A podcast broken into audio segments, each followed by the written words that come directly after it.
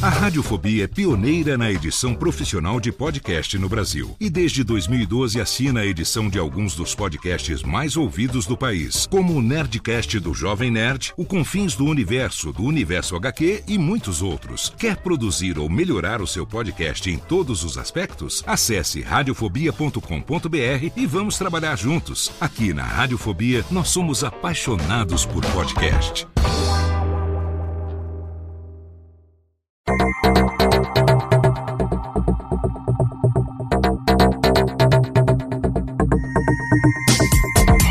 Alô Técnica, alô Técnica, baixa a trilha técnica, seja muito bem-vindo. Esse é o episódio número 89 do Alô Técnica e hoje a gente vai falar sobre produção de audiodramas com meu amigo Danilo Battistini. Olá, seja muito bem-vindo. Eu sou Léo Lopes e tá no ar o Alotênica, o podcast sobre produção de podcasts, mensalmente no ar pela Radiofobia Podcast Network, um programa no qual eu compartilho com você a minha experiência ao longo desses quase 12 anos aí como podcaster, produzindo pela Radiofobia Podcast Network e já há quase 9 anos à frente da Radiofobia Podcast e Multimídia, a primeira, talvez uma das primeiras empresas, eu acho que fomos uma das primeiras empresas especializadas especializadas em podcast lá em 2012, especializada em produção, em pós-produção de podcasts, que atende até hoje aí alguns dos maiores podcasts do Brasil. Talvez o Nerdcast você conheça. É sim, Nerdcast foi o nosso primeiro e é o nosso cliente mais longevo, além de todos os podcasts da Alura. A gente também edita o Confins do Universo, do Universo HQ desde o começo, o SAPcast da SAP. Tem também agora mais recentemente o Inédita Pamonha do professor Clóvis de Barros Filho, Café com Construção, também o Melicast, o podcast do Mercado Livre,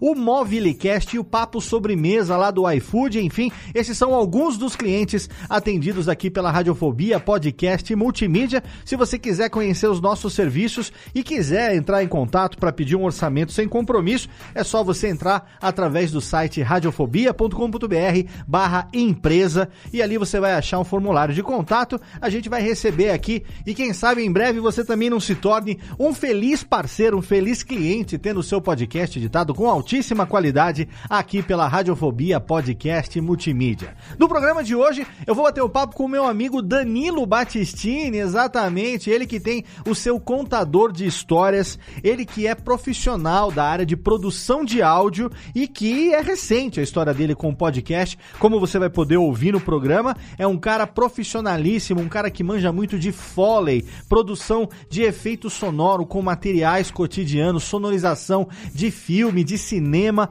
O Danilo tem o seu contador de histórias e lá ele publica muitos audiodramas. Eu já bati um papo aqui com meu amigo Guilherme Afonso lá em 2017, no Alotênica número 60. Nós conversamos pela primeira vez sobre produção de audiodramas e agora a gente faz mais um programa sobre esse tema com o Danilo. Ele tá lá produzindo mais recentemente Sombras de Galway. Você vai ouvir um trechinho aqui na abertura do programa no primeiro bloco e você com certeza vai, se você não conhece ainda, entrar no contador de histórias, assinar e ouvir as produções do meu amigo Danilo Battistini. Mas antes de entrar no tema de hoje, eu quero dizer que o Alotênica é oferecido para você pela Alura Cursos de Tecnologia, nosso parceiro, nosso patrocinador, que tem a sua plataforma online de cursos sobre todos os aspectos relacionados à tecnologia, inovação e gestão, marketing digital. Seu interesse é por front-end, programação, data science, design e UX, mobile, tem tudo para você nos mais de 1.200 cursos.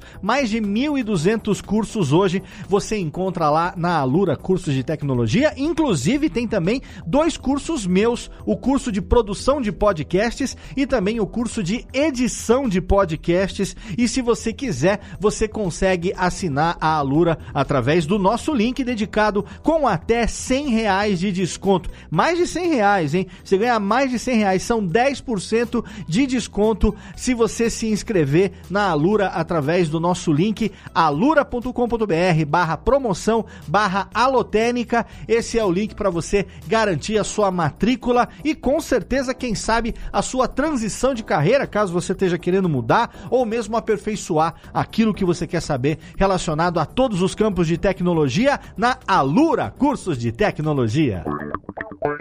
E se você quiser, você também pode ser um apoiador do Alotênica através do plano de assinaturas do PicPay, como fizeram no mês de setembro meus amigos Douglas Oliveira, Vitor Hugo de Araújo Silva, Jefferson Silveira, Lívia Matos dos Reis, Lucas Mauro, Caê Lima, Ederson Nunes, Vitor Estácio, Cláudio Barreiro e Christian Lugarini. Todos esses são apoiadores no plano Ouvinte Alotênica, que garante ter o nome lido aqui em todos os do Alotênica, além do convite para participar de dois grupos exclusivos, um no Facebook e outro que a gente usa mais no Telegram, para a gente poder ter contato diário ali, compartilhar dicas, perguntas, dúvidas e bater papo com relação à produção de podcasts. Você vai ter contato direto comigo ali no dia a dia. Você tem alguma dúvida, tá fazendo alguma coisa sobre edição, sobre produção, tem dúvida sobre publicação, plataforma, microfone, cabo, não sei qual é a sua dúvida, você pode interagir com a gente ali no nosso grupo exclusivo para os apoiadores no Telegram.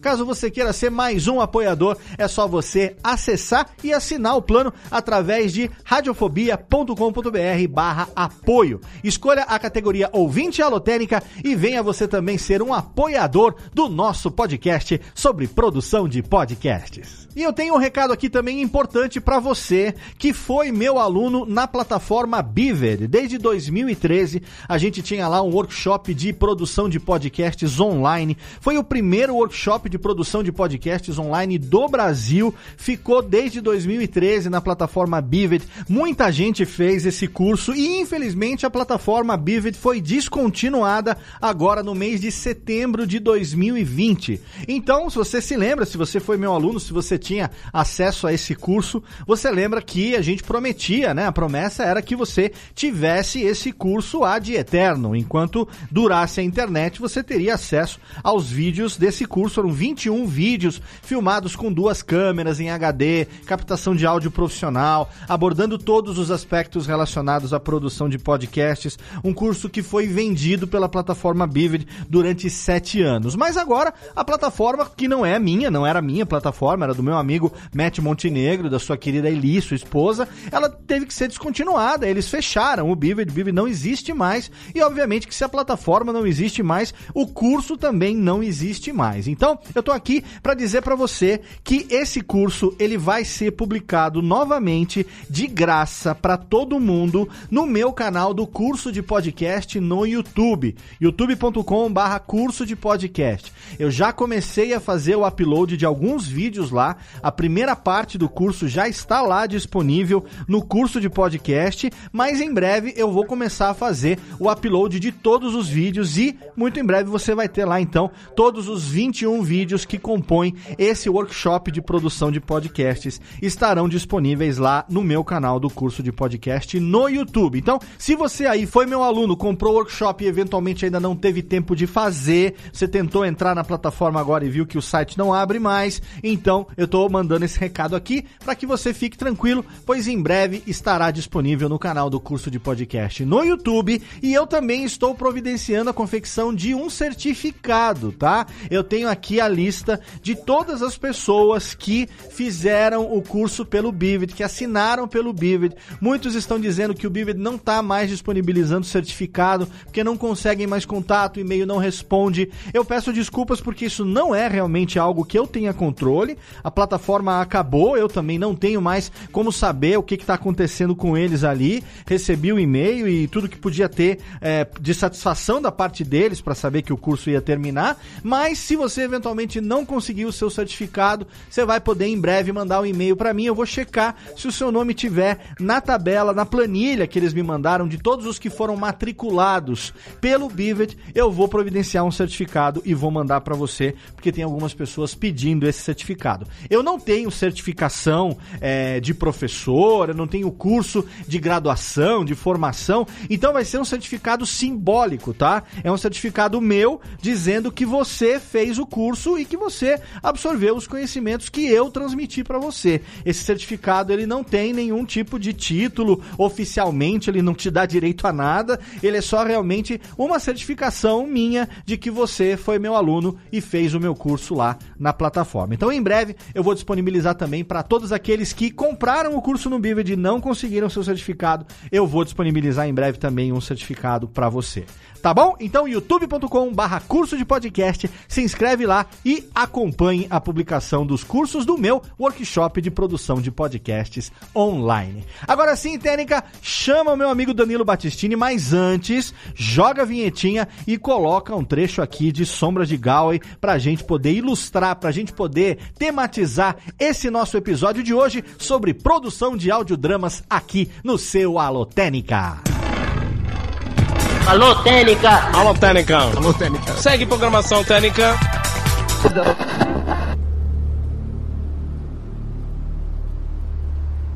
Vou começar alguns dias depois que Ryan havia chegado em Galway na traseira de um caminhão desconhecido, com alguns pertences que eram seus, outros que não, e um cartão de um hotel. Chegando no hotel, havia uma reserva em seu nome para aquela noite, que ele acabou estendendo, pois assim que deitou na cama, dormiu como se não dormisse há semanas. Com o passar dos dias, ele foi se aventurando aos poucos, conhecendo um pouco da cidade. Ele sabia que poderia ir embora a qualquer momento, mas algo parecia impedir de deixar a cidade. Ryan havia acabado de acordar e desceu para tomar o café da manhã. A pousada era modesta, quatro andares contando térreo, com um total de 12 quartos, distribuídos igualmente entre o primeiro e o terceiro andar do lugar. O cheiro de ar com pouco fluxo para onde sair e um pouco de poeira não incomodava. Na verdade, deveria ser uma das melhores pousadas do condado. Mas uma coisa que o incomodava, apesar de ser quase dez e meia e já estivessem deixando de servir o café, era que o lugar parecia bem vazio e não havia visto qualquer outro hóspede. Tá bem vazio aqui hoje. Ryan deixou seu copo de café e um prato onde antes havia algumas fatias de pão com especiarias e subiu de volta para seu quarto. Quando chegou no terceiro andar, notou algo novo preso em sua porta. Um pedaço de papel preso por uma tarraxa bem no meio da porta de madeira. O que é isso? Caro senhor, me foi dito que você poderia me ajudar com um problema pessoal de extrema relevância. Por favor, ligue para o telefone anotado no verso do papel. Aos poucos a mente escurece e se desliga. No entanto, a diferença é simples. Mas que merda é essa? Ryan pensou que a pessoa que colocou o bilhete na porta não deveria ter ido longe. Talvez alguém na pousada tivesse visto quem foi que o colocou ali. Então desceu as escadas e viu uma camareira arrumando um arranjo de flores no primeiro andar, que o notou descendo e o cumprimentou com um bom dia. Bom dia, senhor. Bom dia, moça. Viu alguém passando pelo terceiro andar hoje? Arrumei todos os quartos do terceiro andar agora há pouco. Não vi ninguém lá. Estranho, porque eu achei esse. esse bilhete na porta do meu quarto. Não é do hotel. Hum. É. Bom, acredito que a recepcionista possa ajudar o senhor.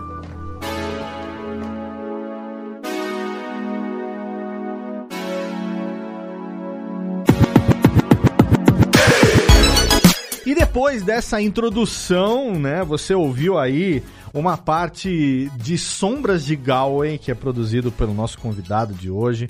Um audiodrama foda. Eu tô aqui, eu tô viciado em audiodrama recentemente. É algo que eu já gostava, né? Já trabalho com isso há muito tempo, já editei muito audiodrama, mas recentemente eu tô consumindo muito conteúdo desse tipo por conta de eu ter que selecionar aquilo que eu ouço. O tempo para ouvir podcast na minha rotina diminuiu demais.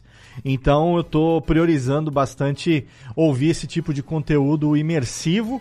E aí eu lembrei e falei, mas como é que ainda não conversei com esse cara que é um dos maiores produtores de áudio que eu tenho o prazer de conhecer, faz um trabalho legal, audiófilo, como eu, apaixonado por áudio. Um cara que, ó, daqueles que se eu estiver mentindo, Danilo, você fala, tá?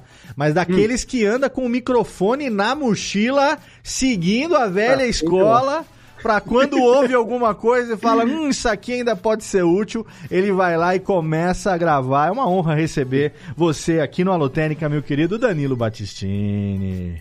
Uma honra estar tá por aqui, cara. E, em primeiro lugar, queria só falar que é um bom vício estar tá viciado em audiodrama.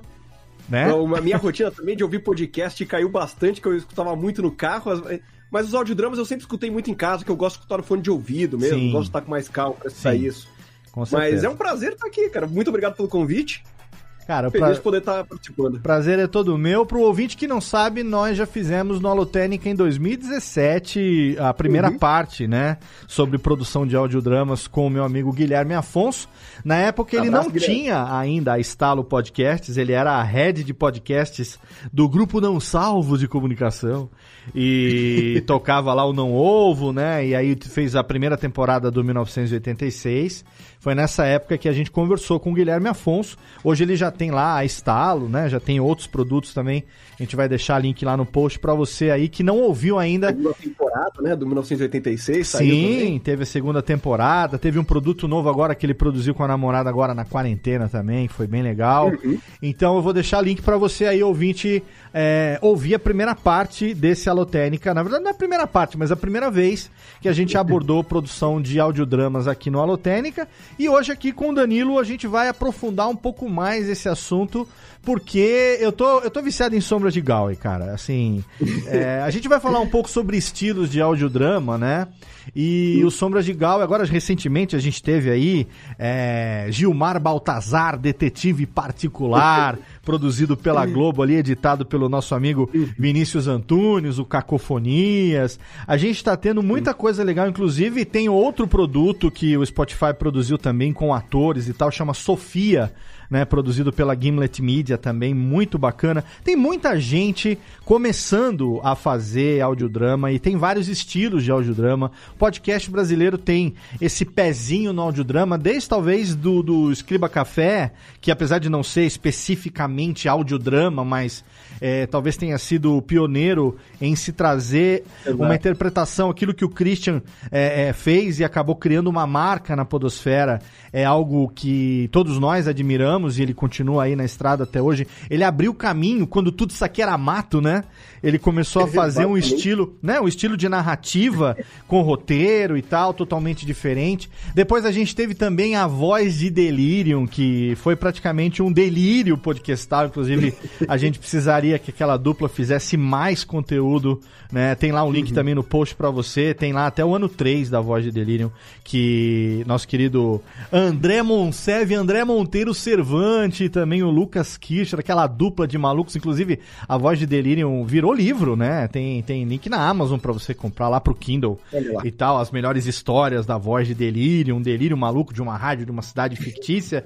e a gente tem muito dessa herança do rádio, da radionovela, né? Então, é, antes da gente entrar um pouco mais nisso, aprofundar um pouco mais nisso, Dan, fala pra gente da tua uhum. história. Eu queria que você contasse um pouco pro nosso ouvinte sobre a tua formação. Quem não te conhece ainda, viu você na capa do podcast com um uhum. contrabaixo na mão, aquele print, aquela, aquela aquela timeline de editor que tá na capa do programa também, é um projeto real seu, é um dos trabalhos que você falou, ah, manda pra Exato. mim o print, né?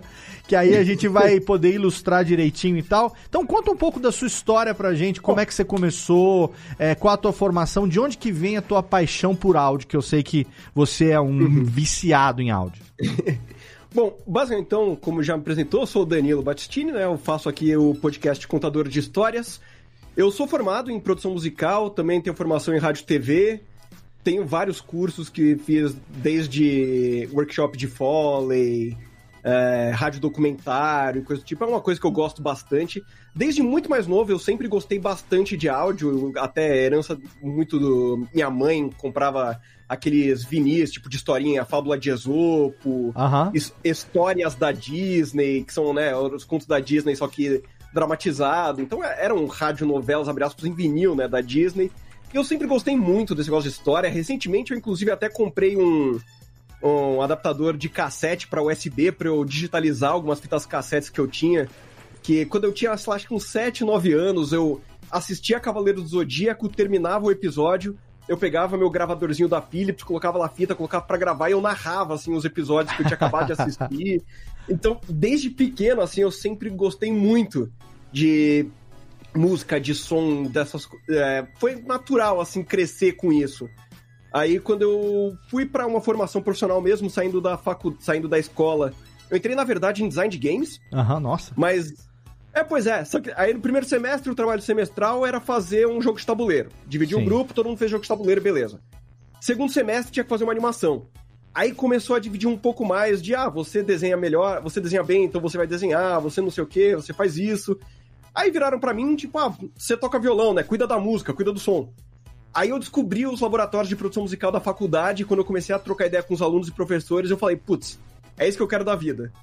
Que legal. Aí eu terminei o, te, o segundo semestre de, de, design de games e troquei, né? Mudei, entrei em produção musical. Aí lá eu comecei realmente a caminhar profissionalmente pelo áudio. No segundo semestre eu cheguei já consegui o meu primeiro estágio, que foi na Ultrassônica, que era um estúdio em São Paulo. Galera que gravava. Tinha, lá tinha, era ensaio do Sepultura, tinha ensaio do André Matos, quando ele gravou com o Viper, o último CD do Viper, uhum. o André Matos fez uma participação, tava lá. Que foda. Aí eu comecei a ver esse mundo, putz, que massa, não sei o quê. Até que no terceiro semestre eu tive uma aula de trilha sonora. Aí eu comecei a ver essa coisa de, putz, esse negócio acho que de fazer som pra. O som contar uma história, né? Diferente de a música em si, né? A música você trabalha com gravação, é instrumento, é captação, Sim. é mixagem de, de, dos instrumentos no geral, para ter uma música. Mas o som pro audiovisual ali começou a me abrir um novo caminho. Eu falei, putz, gosto muito disso. Aí eu dei muita sorte que eu tinha uma colega de classe que ela fazia foley, ela era uma artista foley é, de gravação. Aí ela me indicou lá para um estúdio que ela trabalhava para eu acompanhar umas gravações dela. E lá eu consegui meu segundo estágio na área, que foi na Input, arte sonora. E lá eu comecei a realmente mexer com som com foley, assim, com edição de voz para cinema, para spot e tudo mais. E eu, eu fui cada vez me apaixonando mais por essa coisa de trabalhar com áudio. E eu fui querendo mexer cada vez mais com isso. Eu comecei a ouvir podcast, mesmo que na verdade bem depois, que a minha namorada, hoje minha noiva, me indicou na época para escutar o caso gostava do 99 Vidas e tudo mais. Comecei Sim. a escutar podcast é, por aí. Aí eu comecei a. Deixa eu ver o que tem mais aqui, né? Conheci o Escriba Café nessa época que você falou. Sim. Aí eu comecei a ver, pô, legal, tem uma galera fazendo. Não é, não é só conversa, ou aqueles, essas coisas mais, né? Mesa de bar, que é um formato muito popular por aqui. Aí eu comecei a gostar cada vez mais disso. Eu entrei depois em rádio e TV, que era para ampliar o leque de com o que, que eu poderia trabalhar profissionalmente. E lá, enfim, eu comecei a fazer audiodrama, assim, não, sem esse nome na época, mas eu tive uma aula de introdução ao rádio e a gente teve que fazer uma produção que era uma história só com sons. Aí eu fiz um, inclusive ele tá no. Ele, eu joguei ele no contador de histórias uns anos depois, que é Trovão e Chuva. Foi minha, minha primeira experiência que eu virei e falei, beleza, vou contar uma história só com sons. E eu descobri esse universo, assim, que para mim foi fantástico, assim, de produzir isso, de realmente. O som ele tem um poder muito forte quando você tá contando uma história. Sim. É, e muito disso vem porque você tem o som ali, você tem música, efeitos, vozes, seja lá o que for, e a imaginação do ouvinte é o que cria a cena. Uhum. Então é uma coisa muito é, ilimitada, entre algumas aspas, de você produzir, porque você vai fazer um som de uma floresta, a floresta que eu vou estar escutando é uma, a floresta que o Léo está escutando é outra. Sim. Então, porque a gente cria na nossa cabeça um cenário diferente. E isso vai aprofund... vai deixando cada vez mais forte, né, a, a interação que o ouvinte tem com o áudio. Com certeza. E daí eu fui passando cada vez mais com isso, continuando produzindo, produzindo, e tô aqui hoje, produzindo até hoje. Inclusive, você tem lá a sua empresa, que é a Tonton Semiton, né? E... É, a Tonton Semiton, usei por muito tempo de nome artístico. Ah, não é o nome acabou... da empresa? Não, foi, é, o que eu uso mesmo é meu nome. O Tonton Semiton era nome fantasia. Ah, nome fantasia. E... Mas passou pro contador de histórias depois. Contador de histórias. E eu digo assim porque o Danilo, muita gente não sabe, mas. O Danilo presta serviço, é um dos colaboradores da, da Radiofobia. É, tem um portfólio Verdade. aí de, de vinhetas de abertura, vinhetas de encerramento. Então, às vezes, tem um cliente que quer uma vinheta mais trabalhada, né? Com barulhinho e tal. Uhum. Tem o podcast, por exemplo, lá do iFood, o Papo Sobremesa que a gente fez, né? É, que é bem legal, porque tem aquela voz, o barulhinho da pessoa entrando no café, tem aquele sininho tocando, o uhum. barulho da cafeteira e tal. E é, é, um serviço diferenciado que a gente oferece na empresa, que a gente conta com o profissionalismo e a sensibilidade do Danilo a gente vira e mexe, tá fechando aí uns, uns pacotes legais de vinheta e tal. E muito obrigado por isso. Ah, imagina, que isso. Obrigado pela competência de sempre. Agora virou uma lambeção aqui. Mas a verdade é que a gente tem na sua história, Dan, uma, uma, uma história é, que muitas vezes é o contrário do que a maioria hoje de quem faz podcast no Brasil, né? Porque a gente uhum. tem uma, uma esmagadora maioria de pessoas que começaram a fazer podcast porque descobriram o podcast por alguma razão ou porque ouviram uhum. um programa que gostaram, ou porque começaram a trabalhar numa empresa que pediu para fazer um podcast uhum. mais recentemente e tudo mais. E no processo uhum. de produção do podcast, essas pessoas começaram a se inteirar de como que funciona a questão do áudio, como é que o áudio se comporta, como que se faz uma captação de qualidade, eventualmente como que se edita, algumas obviamente que terceirizam esse processo mais recentemente, acabou sendo um mercado que meio que a gente criou aí uns anos atrás, esse mercado de edição profissional de podcast, mas você tem pessoas cujo, cuja profissão é, é, não tem nada a ver com o áudio, se envolvendo numa mídia sonora e tendo que uhum. aprender na, na, experiência ou na marra para poder produzir como que funciona. E a gente tem no seu caso, assim como no caso do nosso padrinho Maestro Billy, né, é, e de outras pessoas também conhecidas na podosfera, que é, são pessoas que já trabalhavam com áudio, né? Já uhum. tinham isso como profissão e que depois viram no podcast, como você falou, uma alternativa, uma janela, uma vitrine adicional aquilo que já fazia, muitas vezes até um negócio para poder mostrar o seu trabalho e com isso poder, enfim, aumentar o seu portfólio de clientes e poder fazer outras coisas, né? Então, pessoas que Sim. já sabiam trabalhar com áudio e pessoas que é, tiveram que aprender na marra a trabalhar com áudio. E uma coisa que eu sempre costumo dizer é que é o seguinte: áudio é que nem cocô de, de, de, de criança recém-nascida. Que nem cocô de cachorro. Quanto mais você mexe, mais fede. Porque, né, você. É, muita gente não sabe como que o áudio se comporta. E, e pro, pro áudio digital, que é o áudio que a gente trabalha hoje, às vezes você tenta melhorar uma coisa, você acaba estragando outra. Você tira uma frequência aqui, você é. impacta em outra frequência lá, né? Você, enfim, tenta modular de um jeito, você acaba estragando de outro jeito. Por isso que a gente procura é, sempre orientar que seja feita a captação na melhor qualidade possível, para que você uhum. é, evite ao máximo ter que mexer nesse flat, né, que a gente chama, nesse áudio original.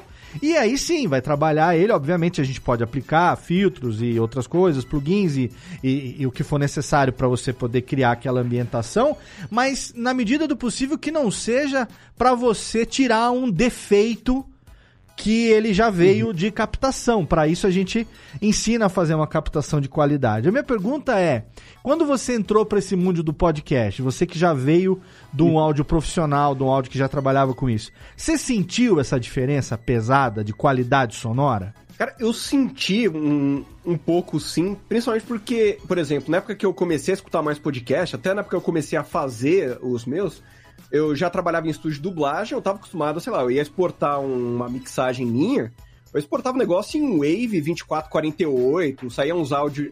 Tanto que eu, cometi a cagada, assim, no meu primeiro audiodrama que eu postei, eu postei um Wave no SoundCloud. Sim. A pessoa que ia baixar, que ia baixar o episódio tinha que baixar 700 MB.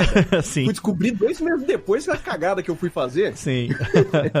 mas eu senti, sim, essa, essa diferença de qualidade, mas Existe um, um limite da, também do que, que é uma captação ruim, principalmente, né? Quando você tem um negócio que você claramente vê que, sei lá, a pessoa tá num, num microfone muito ruim, às vezes a pessoa tá com um microfone de celular mesmo, aí fica mexendo na blusa, fica todo. Né?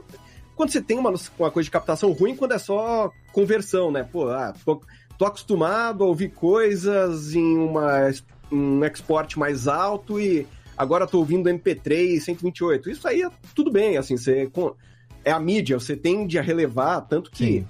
audiobook também é um mercado que você tem MP3 em um export muito baixo, porque são horas de áudio, você não pode fazer Exato. a pessoa gastar ali metade da mídia do celular, do espaço do celular para um negócio. Então, esse tipo de coisa você consegue relevar. Sim. Mas, como você mesmo falou, tem muita coisa que a gente acaba vendo que a pessoa que não vem do universo do áudio tá se descobrindo no áudio, né? Sim. Então, ah, não, tô gravando aqui minha voz, beleza, e depois vai vendo que tem problemas, mas não sabe às vezes o que é o problema e vai descobrindo o que pode ser putz, é, de repente eu vou só não deixar na minha blusa o microfone pra já tirar uns ruídos. Uhum. É uma coisa que a pessoa acaba descobrindo no meio do caminho. Sim, sim. Mas sim, sim acaba. Uh, eu senti bastante essa diferença, principalmente porque eu comecei a escutar podcast já quando eu já tinha ouvido muito acostumado com outro tipo de áudio. Né? Exatamente, né? sim. Alô, Técnica! Alô, Técnica! Alô, Técnica! Segue programação Técnica! Quando foi que você começou a trabalhar com audiodrama? Quando, com, qual foi o momento da tua carreira que você começou a trabalhar isso? E se você é, rapidamente entrou nessa noção de criação de mundo, de ambientação, de imersão? Foi na faculdade de rádio TV que eu comecei mesmo. Eu fiz aquele áudio Trovão e Chuva, mas ele era muito mais simples. Era tipo uma trilha de fundo e alguns efeitinhos que basicamente a brincadeira que eu fiz, eu fazia uma narração. Mas, por exemplo, o cachorro chamava trovão e o gato chamava chuva. Ah, Aí, tá. ao invés de falar, quando eu falava, por exemplo, eu queria falar, o cachorro viu um carro. Eu falava tipo, ah, então o. Aí entrava um barulho de latido para simbolizar que era um cachorro. Viu um, aí um, uma buzina e um carro passando ah, tá. pela rua. Aí eu foi a primeira vez que eu fiz uma experimentação, assim, mais mesmo de. Eu, mas eu tava misturando, ainda tava descobrindo ainda como trabalhar nessa coisa. Uhum. Mas de, ainda em rádio TV teve um semestre que a gente teve que fazer mesmo uma proposta de um programa de rádio. E eu decidi, eu falei, pô, eu quero contar uma história, assim. Fazer... Aí, inclusive, também tem no contador de histórias, chama. É o Teorema de Pitágoras. A gente fez um pitch que era o piloto, na verdade, né? Ah, vai ser uma série de rádio educativa para crianças e vai ter essa menina chamada Flora e ela é muito criativa, imaginativa e para ela resolver os problemas da escola, ela vai usar a imaginação. Então, nesse episódio, por exemplo, ela vai aprender o teorema de Pitágoras, então ela se imagina numa situação onde Pitágoras está sendo ameaçado de ser preso se ele não construir o telhado da casa do prefeito. Certo. E para isso, Pitágoras tem que calcular é, qual que vai ser, ele não, porque ele não pode gastar mais material do que tem disponível. Então, uhum. beleza. Essa é a série da história, mas daí, beleza, ok, eu preciso fazer essa história que na minha cabeça ela existe, eu consigo imaginar, né?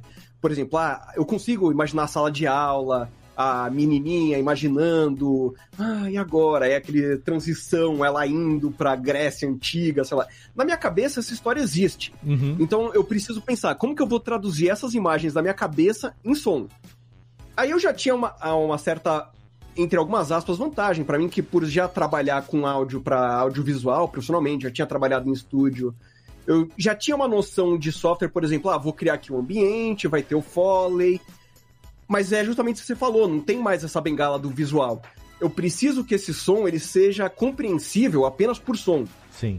Então aí você começa já ter algumas diferenças na hora de produzir que você pensa, o que é som excessivo?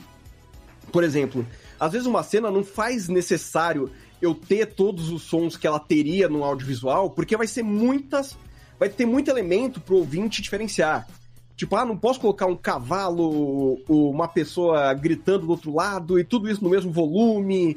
E sendo que a ideia é só a Flora atravessando a rua e ela pensando com ela mesma. Sim. Aí você tem que começar a. O que que funciona só para áudio? Quantos elementos funcionam? Qual que é o volume que vai ser. que não vai entrar em conflito? A cena principal. Então existe uma diferença maior de planos de, de som, né? O que, que vai estar em primeiro plano, o que, que vai estar em segundo Profundidade, plano. Profundidade, né? Tipo de distância. Né? Exato. Né? Uhum. E além de distância, é a questão também de prioridade, né? Do... Se a prioridade é ela procurando um, um lápis no bolso, o que eu preciso estar em primeiro plano é esse sonzinho de roupa, farfalhar de roupa, ela Sim. mexendo no próprio bolso, e não uma charrete passando do outro lado da rua. Isso tem que estar num plano mais baixo, num volume mais baixo.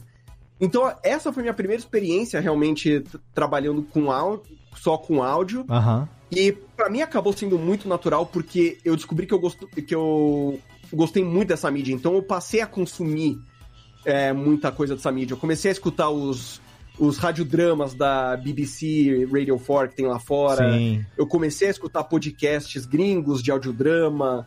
Então eu comecei a, a criar uma bagagem sonora muito grande. Então eu basicamente eu, eu pensava, ah, eu preciso fazer isso. Eu já tinha na minha cabeça alguma coisa que eu já tinha escutado para usar para ter de referência como um, um ponto de partida para eu começar a produzir esse som, uhum. para eu começar a produzir essa cena. Então, mas foi na, foi nessa, na faculdade ainda mesmo a partir desse audiodrama que eu comecei a pensar em trabalhar que eu gosto de pensar que é você fazer um cinema sem imagem. Exatamente. O, você fazer um audiodrama. Sim. Só que é justamente com isso em mente que você não tem a bagagem visual. Então você tem que aprender a trabalhar com, com essa coisa. Ao mesmo tempo que o que pode ser um erro, dependendo do formato, vai, eu vou fazer um audiodrama e eu preciso procurar, o, personagem tá procurando o celular no bolso. Uhum. Eu não vou colocar, por exemplo, ah, onde foi? Será que eu deixei meu celular aqui no meu bolso? Essa questão de você você pode confiar também só no som. Então, aonde. É, será que. Ah, achei. Você coloca só esse diálogo, o barulho de farfalhar de roupa e ele puxa um. Você tem aquele som do iPhone destravando, um unlock assim de celular. Sim. Você consegue deduzir que a pessoa estava procurando o celular dela no bolso dela, sem usar palavras. Uhum. Então você começa a pensar o que, que pode ser redundante entre som e diálogo, o que, que pode ser só no diálogo que resolve o que talvez o diálogo não resolva e você precise de um apoio narrativo é, de alguma outra estrutura, seja uma música ou da pessoa explicando. Nossa, você viu aquilo passando? Então, para você ter uma noção de que alguma coisa passou. É muita experimentação mesmo, que, igual você falou no começo, que existem diferentes tipos, né? Diferentes gêneros, diferentes formas de você produzir Sim. um audiodrama. Alô, Técnica! Alô, Técnica! Alô, Técnica! Segue programação Técnica!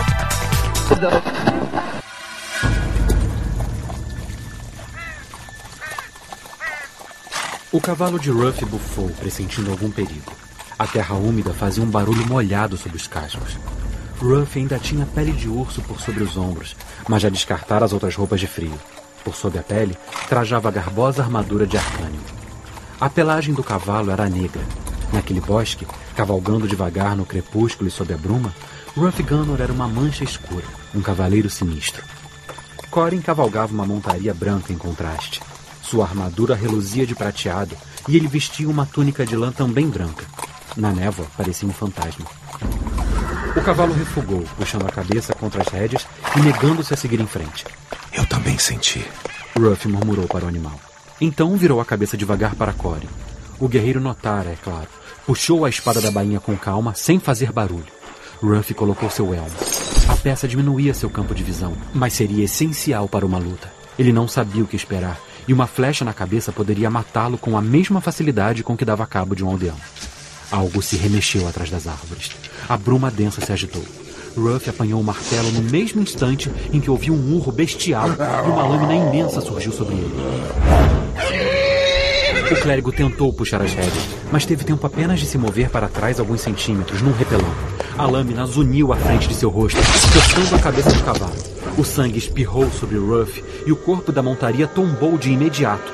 Ele caiu de costas, tentou rolar para o lado, mas o cadáver do cavalo caiu sobre ele. Ruff sentiu o peso arrancando o ar de seus pulmões, forçando suas costelas. Num instante, colocou as mãos no flanco do animal morto, tentando empurrá-lo. Então surgiu o agressor. Esta terra é minha, Disse a voz por trás da barba espessa e emaranhada. O inimigo deu um passo à frente, enquanto a enorme lâmina se erguia. Seu vulto tapou a visão do clérigo. Era um humanoide, mas muito maior que um humano, ou mesmo hobgoblin, entre 3 e 4 metros de altura. Seus ombros eram largos, musculosos, quase desproporcionais à cintura. O peito inchado fazia a cabeçorra parecer pequena. Os olhos do gigante eram pontinhos negros no meio de uma confusão de cabelos e barba. Os dentes arreganhados eram surpreendentemente brancos, num esgar feroz. Ele vestia trapos, peles de várias criaturas costuradas de forma tosca. De perto, fedia sangue e sujeira. Apenas sua espada não parecia um arremedo mal feito. Era quase tão comprida quanto o corpo do próprio gigante. Tinha lâmina grossa, mas afiada. No entanto, era pesada mesmo para o agressor. Ele grunhiu de esforço ao subir a lâmina, preparando-a para outro golpe, e Corin aproveitou os instantes preciosos. O guerreiro deu um grito e impulsionou a montaria contra o gigante, desviando-se das árvores no caminho. O animal jogou seu peso numa investida. Corin segurou a espada com as duas mãos e golpeou o corpanzil abrutalhado. Sua lâmina arrancou sangue, mas isso não deteve o inimigo. Esse áudio que eu toquei agora foi um dos que eu editei na época, em 2015, para lançamento do, do livro Rough Gunner, lá do Jovem Nerd. Uhum. Não sei se você já teve a oportunidade de escutar esses áudios, esses audiodramas. São capítulos do, do livro que foram narrados, né? E ele tem um estilo de narrativa que é o estilo, digamos, tradicional. Você tem Uh, como se o livro realmente. Se a pessoa estivesse lendo o livro. Então você tem o narrador e você tem os personagens, uhum. né? Então você tem essa produção, que é uma produção é, bem próxima da produção profissional de estúdio onde você uhum. tem alguém fazendo a narração, você tem os atores fazendo as vozes do personagem e depois cabe ao não a gente hoje aqui eu sou no caso em 2015 era só eu era cabia a mim o editor fazer esse uhum. processo. Mas, a, inclusive, o, o, mas, inclusive, o Gaveta recentemente é, gravou um, um vídeo, é, fez um vídeo lá no canal dele falando uhum. sobre Matrix. E desmistificando o que ele falou lá também vale pra gente aqui no podcast. O que ele falou pro vídeo também vale pra gente aqui no áudio. Que no áudio profissional, é, não é o editor que faz isso. Você tem várias uhum. pessoas, várias funções que Sim. tem essa função, é, uma de produzir a composição, fazer a composição da trilha sonora. Você tem o que a gente chama de audio design. Você tem o que você falou, eu quero falar um pouquinho agora também sobre Foley. Aí você uhum. tem o editor. Só que no caso, no nosso mundo aqui, nós acumulamos todas essas funções. nós acabamos fazendo todas essas funções num só. Então, por exemplo, nesse áudio que eu toquei agora, nesse início de bloco, você ouviu ali o começo, ele, ele não tem narração. A, a ideia é passar uhum. pro ouvinte o que está acontecendo apenas com som. Então você ouve os cavalos andando no, no, no, no gravel, né? Na, na, terra, né? Que a gente chama, ali no, no cascalho e tal, andando no terreno sujo. Você ouve os, os cavalos ali relinchando. Você tem um som de corvos ao fundo, você tem barulho de vento, você tem som de galho, você tem tudo ali acontecendo, uhum. como você citou no primeiro bloco, em profundidades diferentes, em, em distâncias uhum diferentes. Se você estiver ouvindo isso, eu espero que você tenha seguido a minha recomendação da abertura e esteja ouvindo de fones de ouvido. Você percebeu que tem sons que são mais direcionados para o ouvido direito, que é o canal direito, tem sons uhum. que são mais direcionados para o canal esquerdo e tem um deslocamento sonoro às vezes de um ouvido para o outro uhum. que dá essa sensação de que o ambiente está vivo, de que as coisas estão se movimentando, né? Então assim, é, uma das coisas que eu mais uh, assim procuro nas minhas edições uh, de audiodrama, que infelizmente não é algo que eu faça tão frequentemente, uh, porque a gente vai falar também agora eh, sobre o trabalho que dá fazer um negócio desse, não é pastelaria, né? Não é gravar, editar em cinco dias um podcast está pronto, em três dias está pronto. Dá um trabalho do cacete fazer isso, ainda mais se a gente quiser fazer bem feito. Uma das coisas que eu realmente mais valorizo é o quanto o audiodrama consegue te colocar naquele uhum. ambiente e você acredita 100% que você está naquele ambiente. Eu recentemente ouvi a segunda temporada de um podcast que eu já citei aqui em programas anteriores, que é o Blockbuster. É, no ano passado, a primeira temporada foi sobre a história de Star Wars, então foi centralizada na amizade do George Lucas com Steven Spielberg e como foi a criação de Star Wars. Em paralelo, o George Lucas querendo fazer Star Wars, o Spielberg tinha acabado de fazer Tubarão, aí ele foi para Contatos Imediatos e tudo isso acontecendo ali. Uhum. É, e é um audiodrama, eu vou deixar mais uma vez aqui a recomendação, que é fantástico.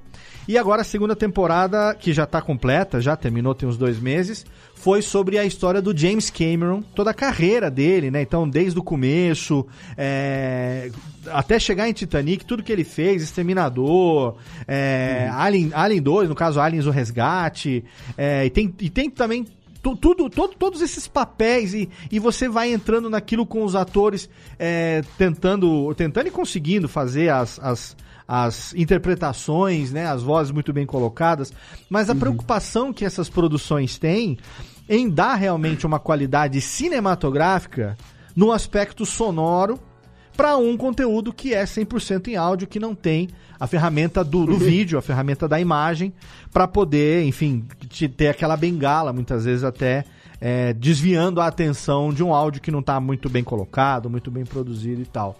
O que, que você, nas suas produções de audiodrama, é, valoriza mais? Né? O que, que você procura fazer? Como que é o teu uhum. processo de... Quando você desenvolve o roteiro, quando você pega algum roteiro, você olha aquilo com olhos é, de editor, você olha aquilo com olhos de sound designer. Como que é o processo de trabalhar uhum. um roteiro escrito, que a gente tem isso numa folha, num Word, num papel, para um produto bidimensional em áudio, que é o que a gente uhum. quer produzir, Danilo? As minhas produções, como o que eu escrevo, né, os meus roteiros, eu muitas das vezes eu já penso nele pensando no áudio, né? Ah, legal. Eu, eu, te, eu acabo tendo. Eu, putz, eu tenho contador de histórias faz 5 anos. Eu trabalho profissionalmente com áudio faz 10 anos, Sim. assim, que, desde o meu primeiro emprego em estúdio. Então, eu acabei já me acostumando muitas vezes a pensar em áudio. Então, quando eu comecei a fazer os roteiros, eu já vou pensando mais ou menos no em como que eu vou colocar ali, onde que vai. Ah, eles estão no galpão, vai ter, eu já consigo imaginar o reverb que vai estar naquele lugar, como Sim. que vai estar os, os soando, os passos. Mas por, o, de forma geral, eu tento sempre dividir em algumas etapas, assim, na, na edição.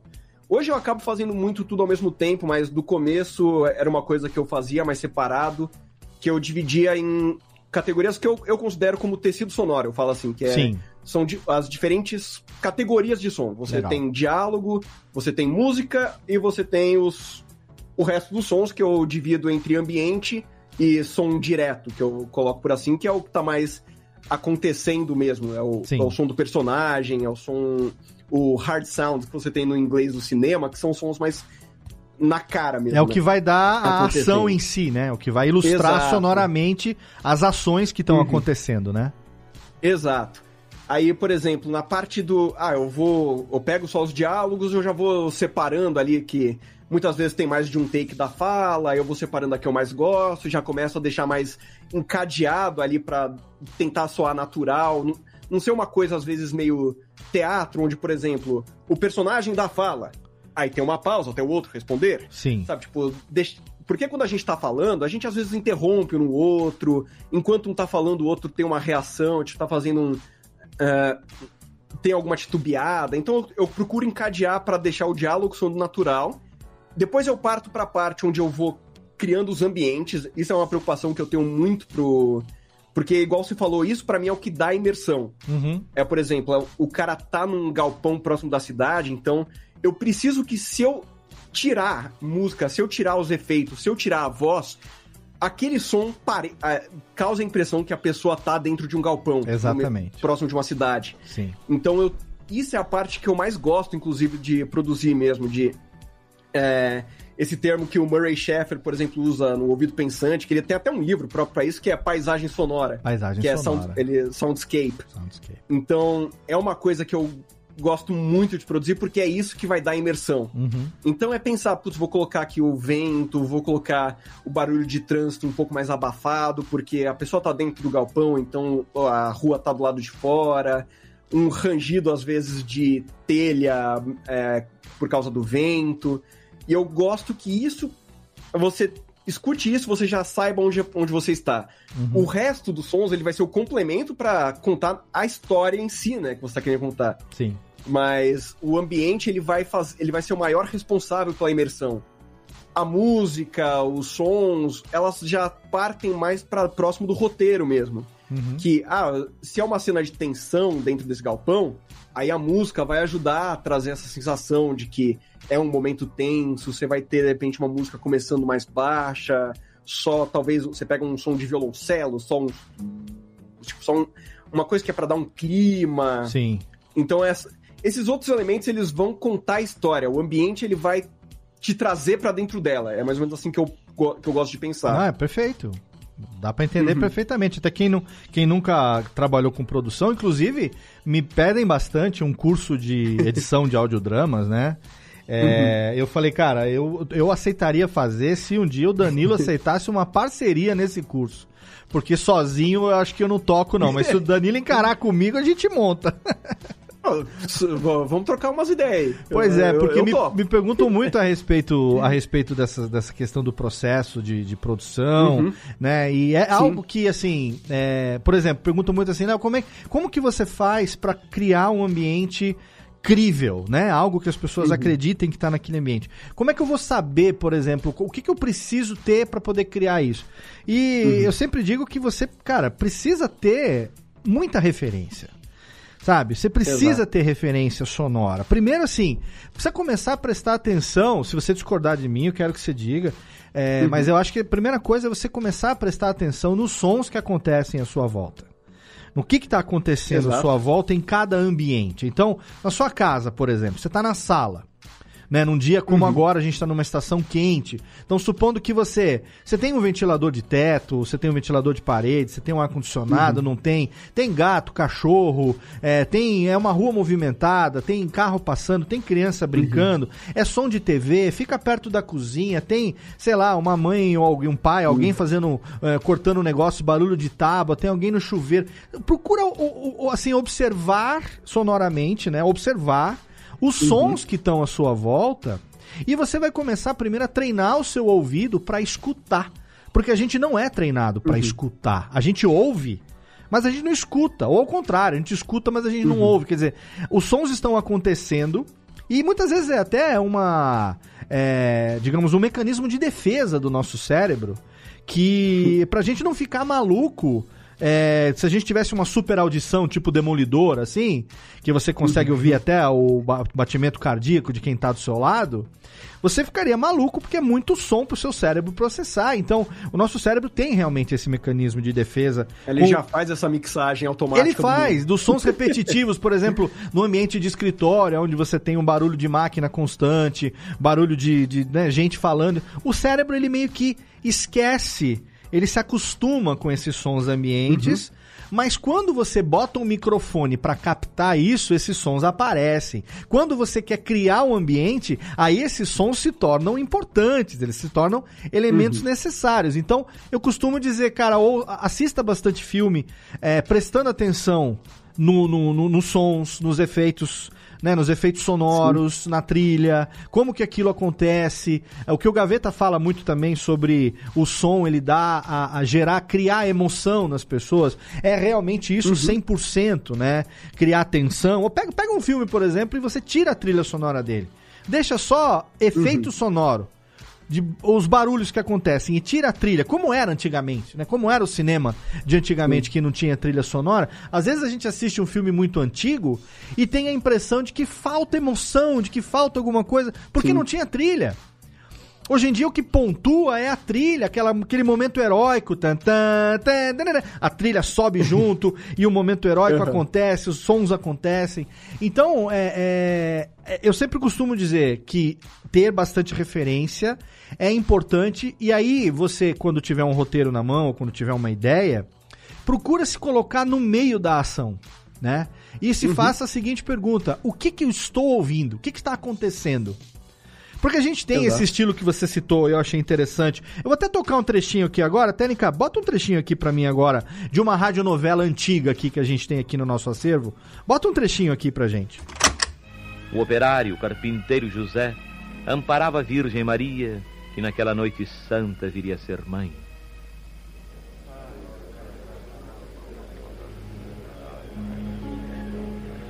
Tem paciência, Maria.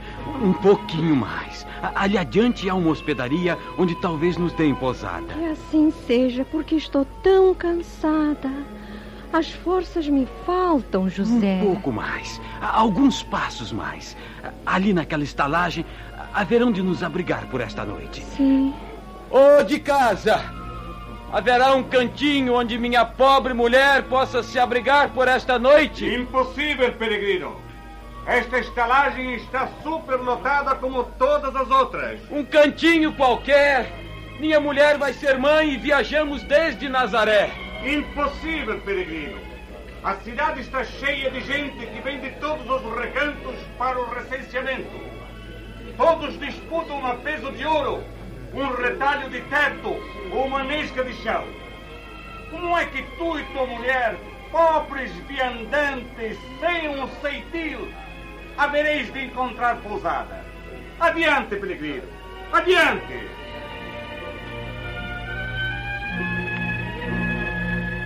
E o bom carpinteiro, apoiando-se mais fortemente ao seu bastão, amparava Maria que estava a desfalecer. E aí, olha só, Danilo, exatamente como você falou. Você tem um locutor falando, Maria Augusta entra na sala e está chorando. ah, Maria Augusta está chorando. E o telefone toca, trim, e o gato mia, miau, e negócio. E, e assim, a radionovela, antigamente, Rádio Nacional e tal, nessa época, é, ela era ao vivo.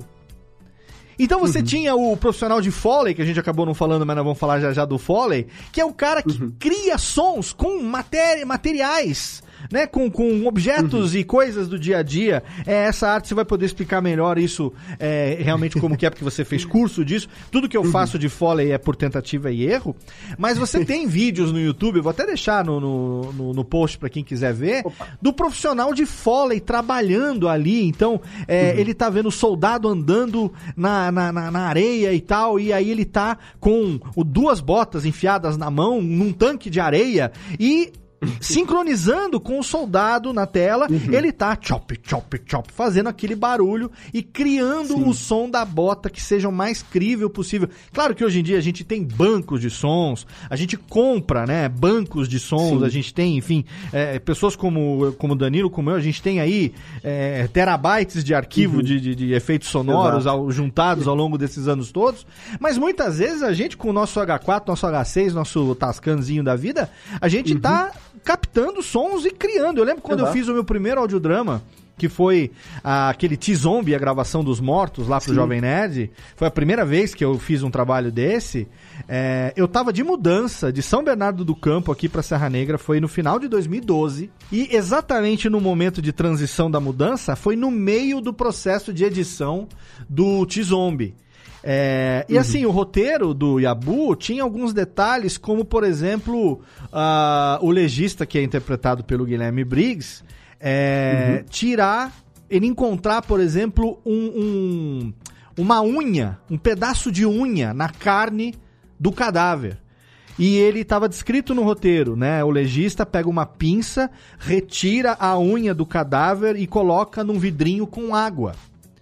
E eu tinha a tarefa de transformar isso em som.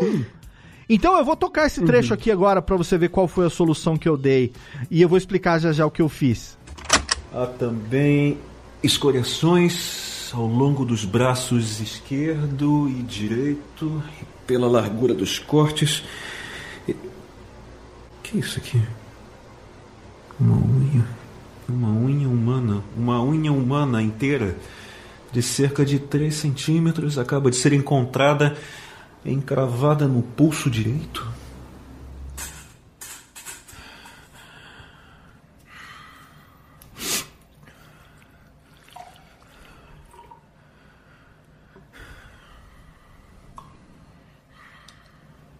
A remoção da unha levou ao sangramento na região de cerca de 400 mililitros de sangue, que apresenta cor escura, quase negra, e múltiplos coágulos. A calça está rasgada no gastrocnêmio lateral direito, cerca de um palmo abaixo do joelho. Oh, meu Deus, que isso? Você sabe como é que eu fiz isso?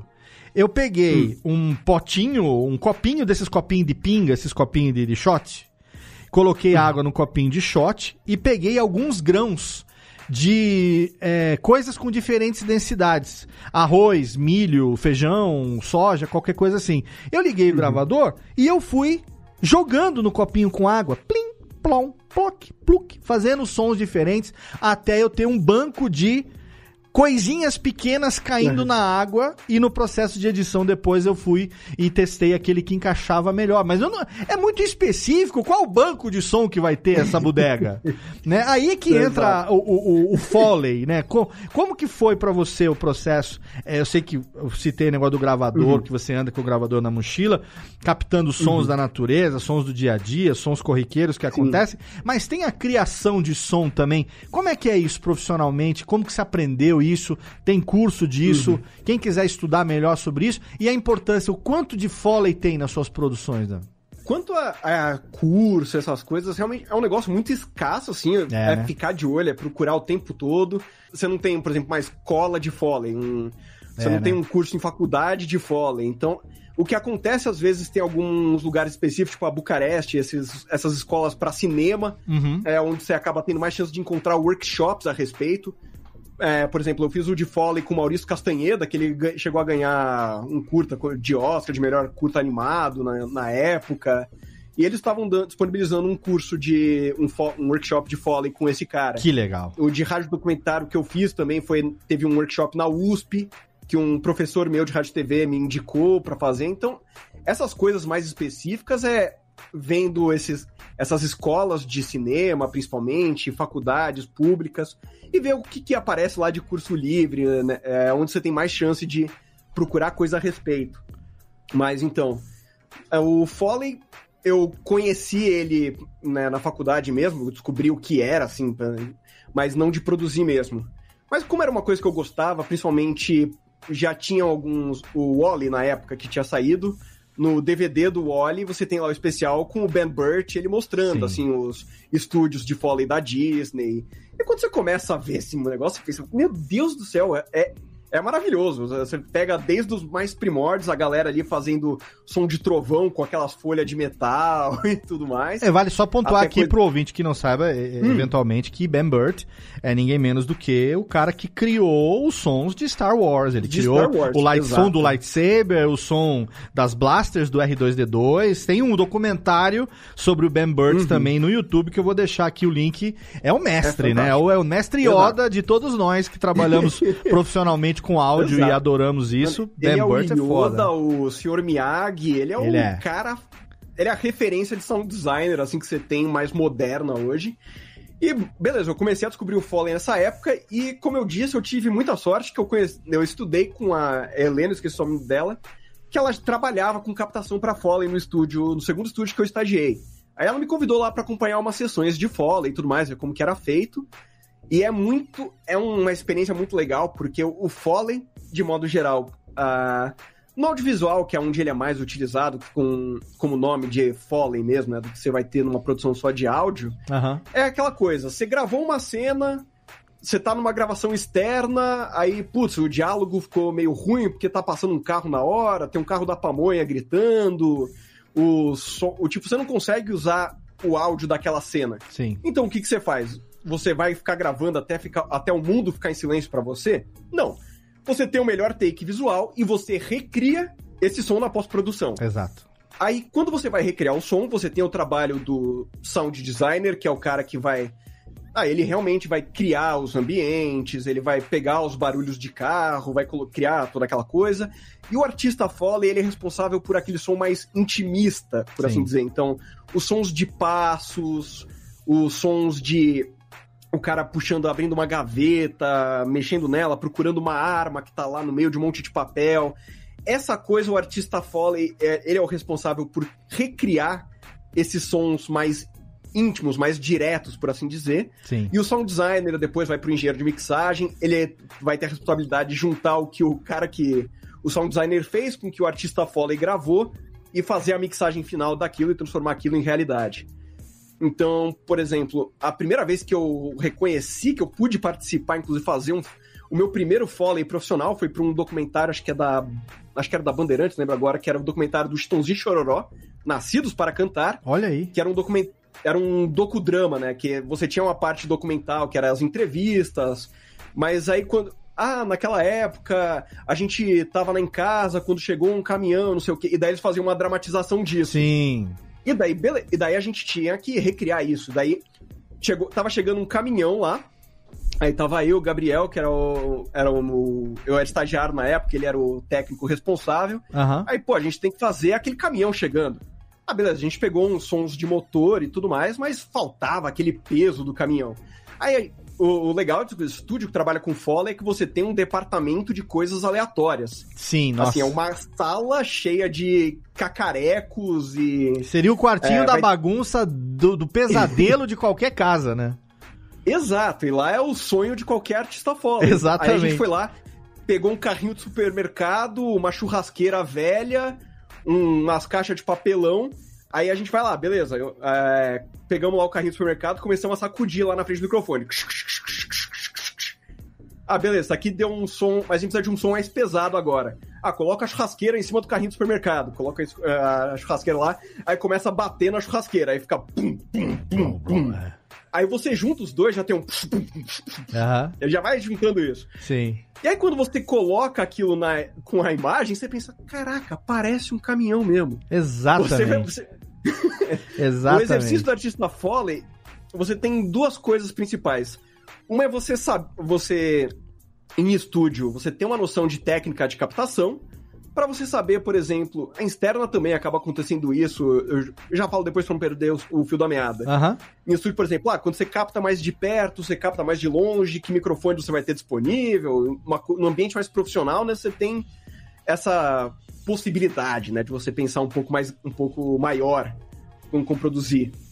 Aí, vai você, aí você tem isso e o exercício de criatividade, que é você virar e falar, é você ser o MacGyver do som.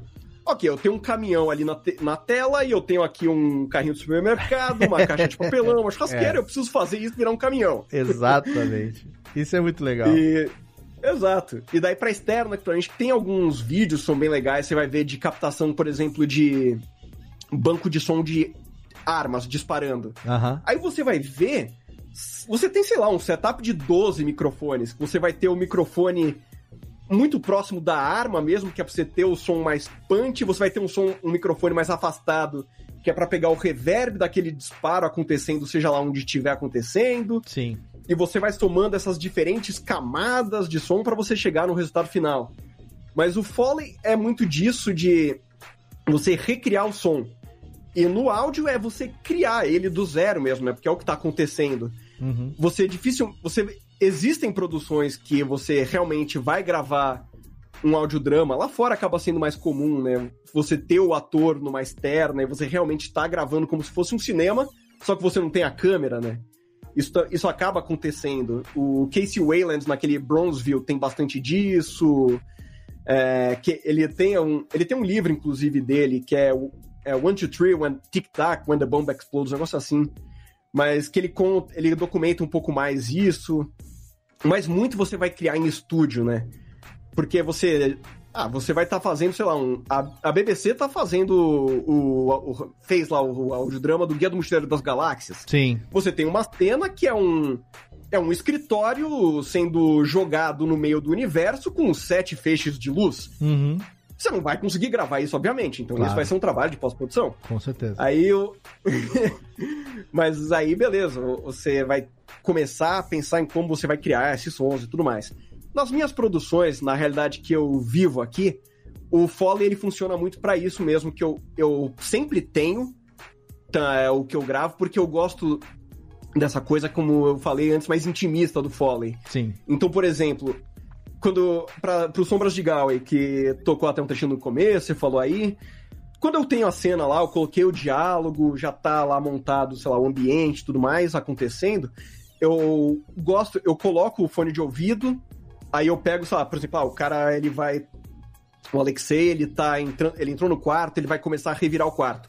Eu pego, sei lá, um sobretudo meu, uma jaqueta e eu gravo assim, tipo, ouvindo a, a narração, ouvindo o diálogo, como se eu fosse a pessoa, tipo, ah, vou mexendo Pra você ter realmente uma, uma ideia de que, ah, eu não peguei um som qualquer de roupa. Sim, sim. Eu realmente eu tentei reproduzir como se tivesse uma pessoa naquele quarto procurando, revirando o quarto, pegando as coisas. Então, o Foley pra mim nas minhas produções ela serve muito mais pra essas coisas mais próximas do da ação do personagem.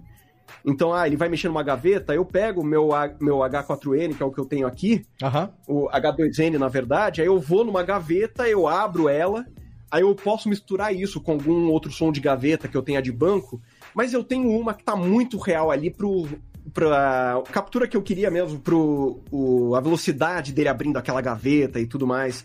Então eu gosto de ter essas coisas gravadas eu mesmo Uhum. para as minhas produções, que é pra dar uma cara mais próxima, mais real do som mesmo. Do que às vezes você vai pegar coisa de banco, tem muita coisa que acaba sendo processada pra ser mais limpa, que daí você vai adicionando o reverb que você quer e tudo mais.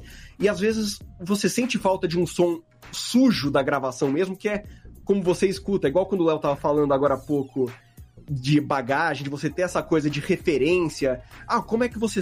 Como é que você. Você tá aqui no meio do, da sua casa, o que, que você tá ouvindo agora? Uhum. Você tá ouvindo alguém mexendo na cozinha, na, na gaveta, mas isso também é, é você precisa dessa referência para coisas mais próximas de você. Quando você abre uma porta, você, você tem aquele som mais de clique do, do que o som da porta rangendo, quando você vai lavar louça, como que é o som ali mais ou menos da água batendo num um prato, para você começar a criar na sua cabeça tanto na sua cabeça quando você vai parar a edição para você criar essa cena. Sim. É você ter essa referência não só pro ambiente, mas pros sons de forma geral que você vai manipular de forma mais íntima, mais direta, é você saber como que ele funciona. Então, gravar eu acho muito legal é, não só na, na questão de você ter o ambiente, de ver como o ambiente funciona, mas como que os sons mais diretos de você funcionam Sim. também. E pro Foley isso é muito legal porque é, é a essência dele. É muito legal, inclusive, o pessoal não sabe disso, mas é, uhum. lá no Nedcast de RPG, né? A gente às vezes produz algumas coisas em Foley que não existiam, assim uhum. como eu fiz esse lá do, do 2012. É, tem um bem recente que foi o Jeff que produziu no último episódio, se eu não me engano é, que uhum. tem uma briga, e essa briga tem pessoas se engalfinhando, pegando uma na jaqueta da outra e dando soco e tal. E a gente não uhum. tinha isso no timing da, da, da, narrativa, obviamente, a gente não tinha isso, né? Uhum. Então, nossa, tem, tem, inclusive, além das vozes adicionais, que aí não é foley, é, é locução, é interpretação, uhum. mas os sons, por exemplo, de, sabe, de briga. Então, o Jeff na madrugada, na casa dele, pegando jaquetas diferentes de couro e de, de, de não sei o quê, e com o microfone microfone em pé no quarto e. Sabe? Fazendo barulho de, de agarrar Sim. e som e tal e não sei o quê. E, e, depois a gente cria um banco e vai ver o que, que vai usar. Uhum. Claro que no caso do Nerdcast uhum. de RPG, não somos nós que editamos, é o próprio Jovem Nerd que sonoriza e tudo depois. Mas a gente está criando material para que o editor Sim. possa escolher e, e, fazer isso, né? E uma uhum. coisa que eu queria aqui também já indo pros para os minutos finais aqui do nosso papo é o seguinte: uhum. é, que uma coisa que as pessoas também não, não param para pensar. A gente tem, eu tô falando as pessoas por quê? Porque a gente está vendo um aumento muito grande de, desse conteúdo. Uhum que hoje em dia tá bonito falar storytelling, né? Mas storytelling é muito mais do que audiodrama. Né? Tudo que é contação de história é storytelling. Então, se você é pai e conta uma história para o seu filho é, dormir à noite, isso é storytelling. No momento que um vendedor vai tentar vender um imóvel, alugar uma casa para você. O que ele faz é storytelling, né? No momento que você vai entrar numa loja para comprar um colchão, uhum. E é todo, tudo, tudo que vai ser dito para você sobre aquele produto, isso é storytelling. Um uhum. comercial de TV é storytelling, né? Uma, uma novela, um programa de rádio. Uhum. A, gente, a gente vive nesse universo de storytelling. E, e hoje é muito bonito falar storytelling, é um termo muito comum, tem se falado, mas também tá virando carne de vaca, porque tudo virou storytelling. é porque é, tudo é mesmo storytelling. Agora, quando Sim. a gente fala de audiodrama, a gente está falando de algo que é um pouco diferente disso. Né? As narrativas uhum. podem ser diferentes. A gente pode ter esse formato que a gente citou agora. Nada impede que venha alguém querer produzir num formato mesmo radionovela. O próprio Caco fez isso no Gilmar Baltazar. Uhum. Não sei se você chegou a ouvir ou não. Gilmar Baltazar, sim, detetive sim. particular. Ele, ele brincou muito com essa coisa da, da galhofa misturada. Então, uhum. além dos atores terem gravado 100% remoto, né? É, uhum. Enfim, cada um na sua casa, com equipamento diferente, com microfone diferente. É, então você tem as qualidades de áudio diferentes, e isso não é pecado nenhum.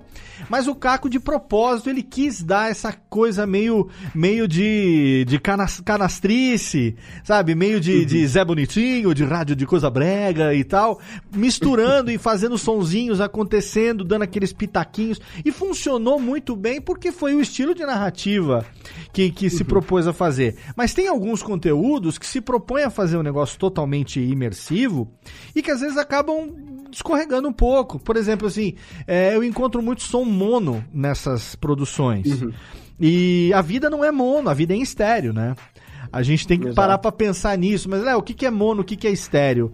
Mono é um canal só, estéreo são dois. Ou seja, a gente fala em mono e a gente ouve em estéreo. Claro, se você não for deficiente auditivo, não tiver né, uma, uma, uma uhum. deficiência auditiva, mas via de regra, o ser humano ele tem uma boca, ou seja, ele tem só um canal emissor, então ele fala em mono. Mas a audição é em estéreo, porque você tem canal direito e canal uhum. esquerdo.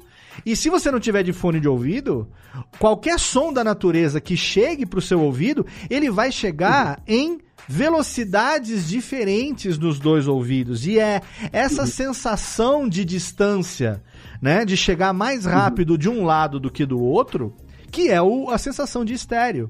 É, e o mundo uhum. é estéreo, né?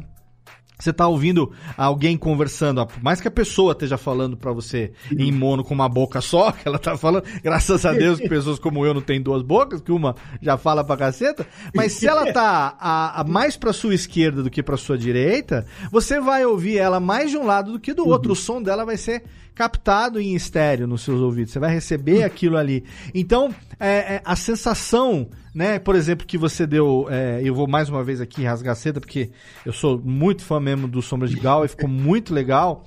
É, esse estilo de narrativa, que é muito legal também, que o Briggs fez isso em alguns audiodramas que. Não foram audiodramas, mas algumas dramatizações que é diferente do audiodrama propriamente dito. Uhum. Lá no começo do Nerdcast, quando ele fez alguns áudios sobre a Batalha do Apocalipse, lá, os livros do universo do Eduardo Spohr, aonde uhum. ele fez né? Um, um, único narrador, que é o que você também está fazendo bastante lá em Sombras de Galway. Uhum. É, uma pessoa fazendo vários personagens. E uhum. não é aquela caricatura do você tá falando o texto e você tá fazendo é, voz caricata, que é um recurso também que poderia ser utilizado, uhum. mas fazendo aquela coisa de, sei lá, fazendo vozinha, fazendo vozinha. Não, a gente percebe que quem sabe, sabe, inclusive tá nos créditos, uhum. que é você mesmo que tá interpretando todas aquelas vozes uhum. ali, mas você dá um rascante diferente, né, um peso diferente, um, uhum. aumenta um pouquinho o grave, fala um pouco mais sério, bota uma jovialidade, é, e com isso você está interpretando, mas ao mesmo tempo não está descaracterizando que é você que está fazendo aquilo.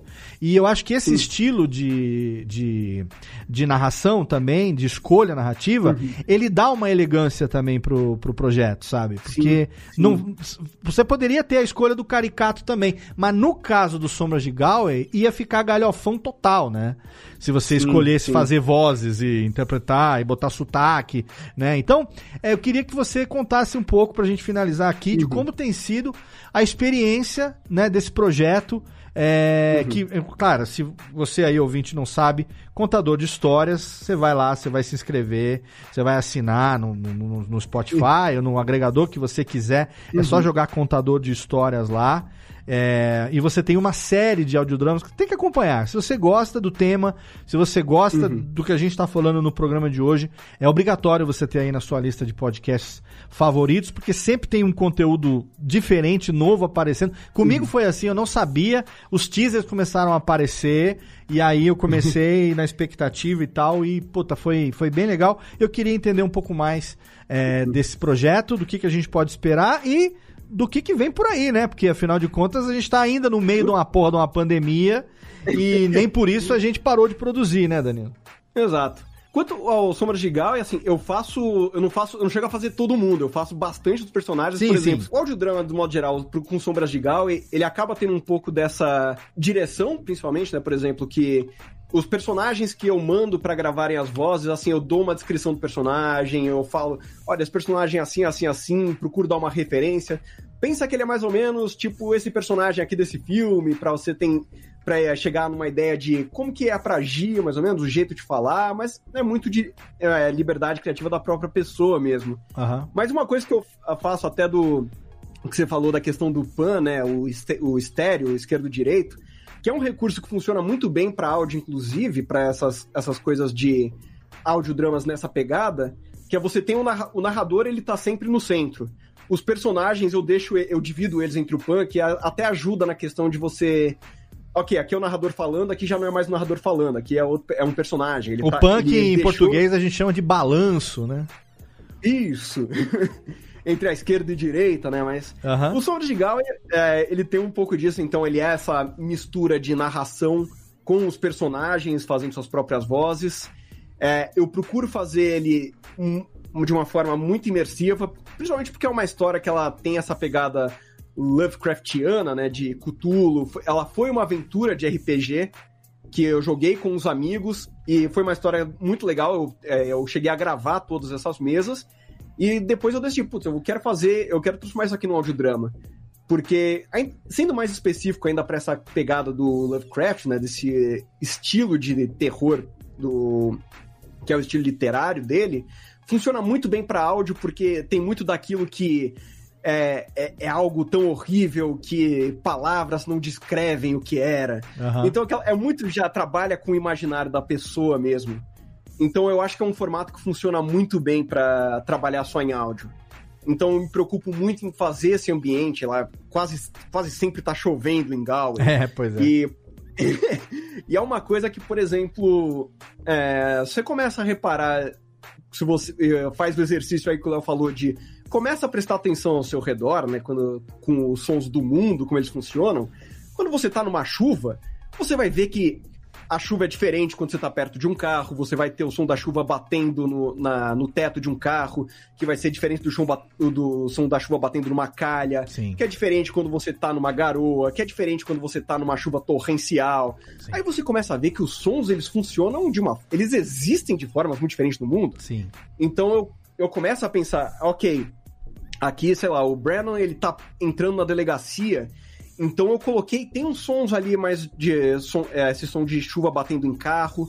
Aí quando ele entra, esse som de chuva fica abafado, batendo na janela do lado de fora. Esse nível de detalhe é um preciosismo assim que me, sabe, eu fico apaixonado, cara. É que é isso para mim que é, ainda principalmente nessa mídia que a gente tá falando que é só áudio e você tem um carinho a mais quando você para e pensa, ah, a pessoa vai colocar um fone de ouvido e ela, ela quer ser transportada para esse mundo, ela não quer eu tô aqui em Santo André escutando esse audiodrama, eu não quero estar tá em Santo André, eu quero estar tá em Galway, eu quero estar tá ali naquela cena.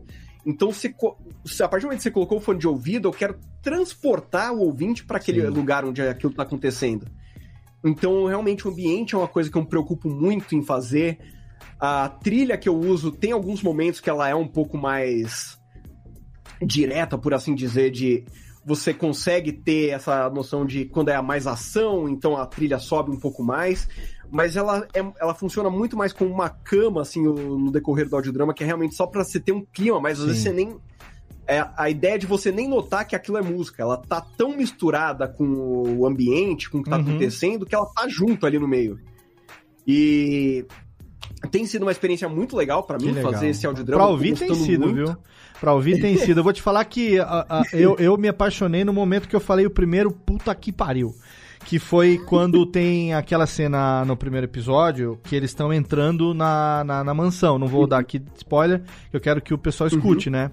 Mas, assim, quem for ouvir, presta atenção. No primeiro episódio de Sombra de Galway, tem uma hora em que os convidados vão todos para um determinado local, uma determinada casa, enfim. É, e tá chovendo, para variar. E assim, no momento em que é, abre a porta, o personagem está entrando, imagine a câmera. Foi essa sensação que eu tenho. Que você uhum. tem uma câmera que está acompanhando o personagem, ele está do lado de fora, aquela chuva está batendo nos mais variados superfícies, fazendo os mais variados barulhos diferentes. A porta abre, no momento que a porta abre, você tem uma mudança de ambiente.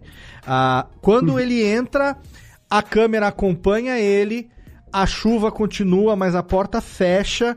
E aí, essa transição do ambiente externo para o ambiente interno. Sendo que a chuva continuou lá fora, mas ela tá num. Agora ela tá num volume menor. Agora você já não ouve mais como antes, porque você entrou, você tem um conforto, você tem aquele que você entrou num ambiente, né? Sim. Cara, nesse momento eu falei, puta que pariu. Aí eu falei, cara, do caralho, me arrepiei nessa cena, cara. Assim, só é, nesse detalhe, é só nesse detalhe, porque é uma coisa que talvez quem, quem não tá acostumado ou quem não ouve prestando atenção nisso e só na narrativa, não tenha uhum. talvez um, um, uma, atenção tão grande. Eu como ovo, ou como ovo, como ouço, como, como, como apaixonado, tentando saber o que foi que você fez ali. Uhum. No momento que isso aconteceu, eu falei, uhum. ah, Danilo, toma no cu, velho. Puta que pariu. Aí falei, ah, tá foda. Mas muito legal, muito legal. Então, que é, é basicamente é, essa é a imersão maior que eu quero dar, porque é isso que vai fazer a. vai ajudar a narrativa a ser mais impactante. Então, quando se acontece uma coisa mais séria, mais soturna, essa. Você estando dentro desse ambiente ajuda você como ouvinte é, na narrativa dessa história. Eu acho engraçado o, um, um termo que eu, por exemplo, você falou a câmera acompanha, é justamente isso que acontece na nossa cabeça, né? Que a gente imagina, é? aquela, a gente tá imaginando aquela cena acontecendo. Sim.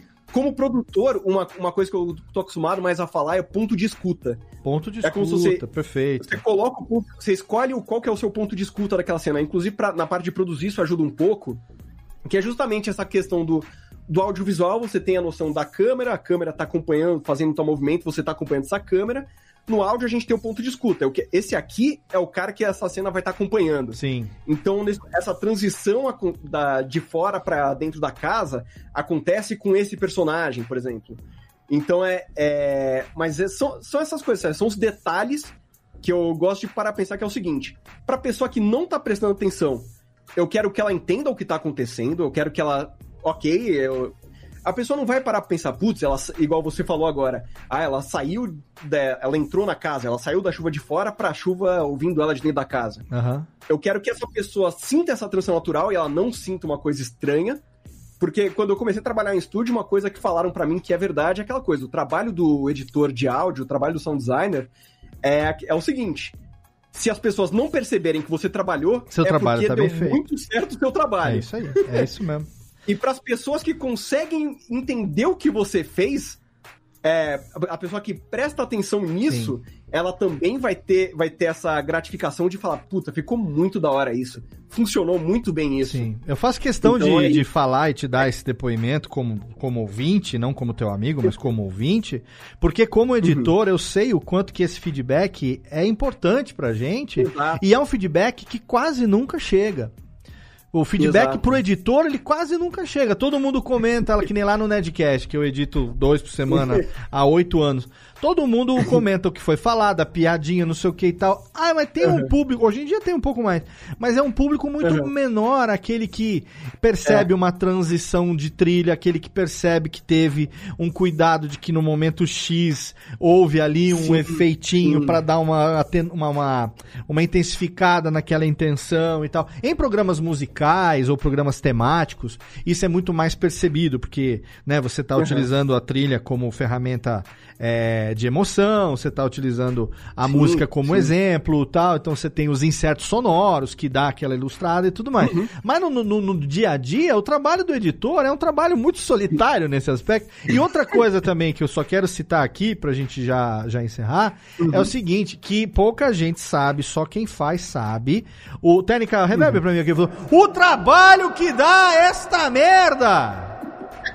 Porque ninguém sabe, cara, ninguém tem ideia de quanto tempo Uhum. se leva em em edição, em down, de- não vou, não vou citar é, Foley, produção, sound design, eu vou falar só de edição, de montagem e mixagem.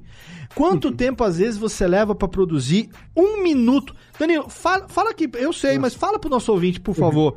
Às vezes, por exemplo, Sombra de Galway, uma dessas cenas mais bem trabalhadas e tal, como eu citei. Um minuto de áudio. Às vezes você leva quanto tempo pra produzir esse minuto? Dependendo da cena, é quando, pelo nível de detalhe, é que você fica mais de uma hora, assim, tipo. Né? brincando, assim, pra fazer essa. Por Ah, baixo. Você para e pensa, que você vai achar. É, chutando pra baixo uma hora, assim, que você. Que são essa coisa dessa atenção aos detalhes que falou, putz, eu tô aqui pegando, sei lá. Eu não tenho um som de chuva acontecendo em Galway, tem pelo menos uns cinco simultâneos. Sim. E aí eu paro e pensar, tem esse som, sei lá, vai ter o som de chuva principal, aí vai ter o som da chuva um pouco mais para a direita, que é porque eu quero que tenha uma calha ali, eu quero que dê essa intenção que quando de ouvido vai ter uma coisinha a mais aqui desse lado. Aí vai ter o som de, do, de cascada da pessoa andando na chuva, aí são cinco pessoas, mas, putz, cinco passos é muito grande. Aí você coloca alguns, divide no, entre esquerda e direita. Sim. Aí você, até você achar os sons para complementar isso, aí você vai lá, desiste e começa a gravar algumas coisas. É trabalhoso mesmo. Por exemplo, o Sombra de Gal eu levo.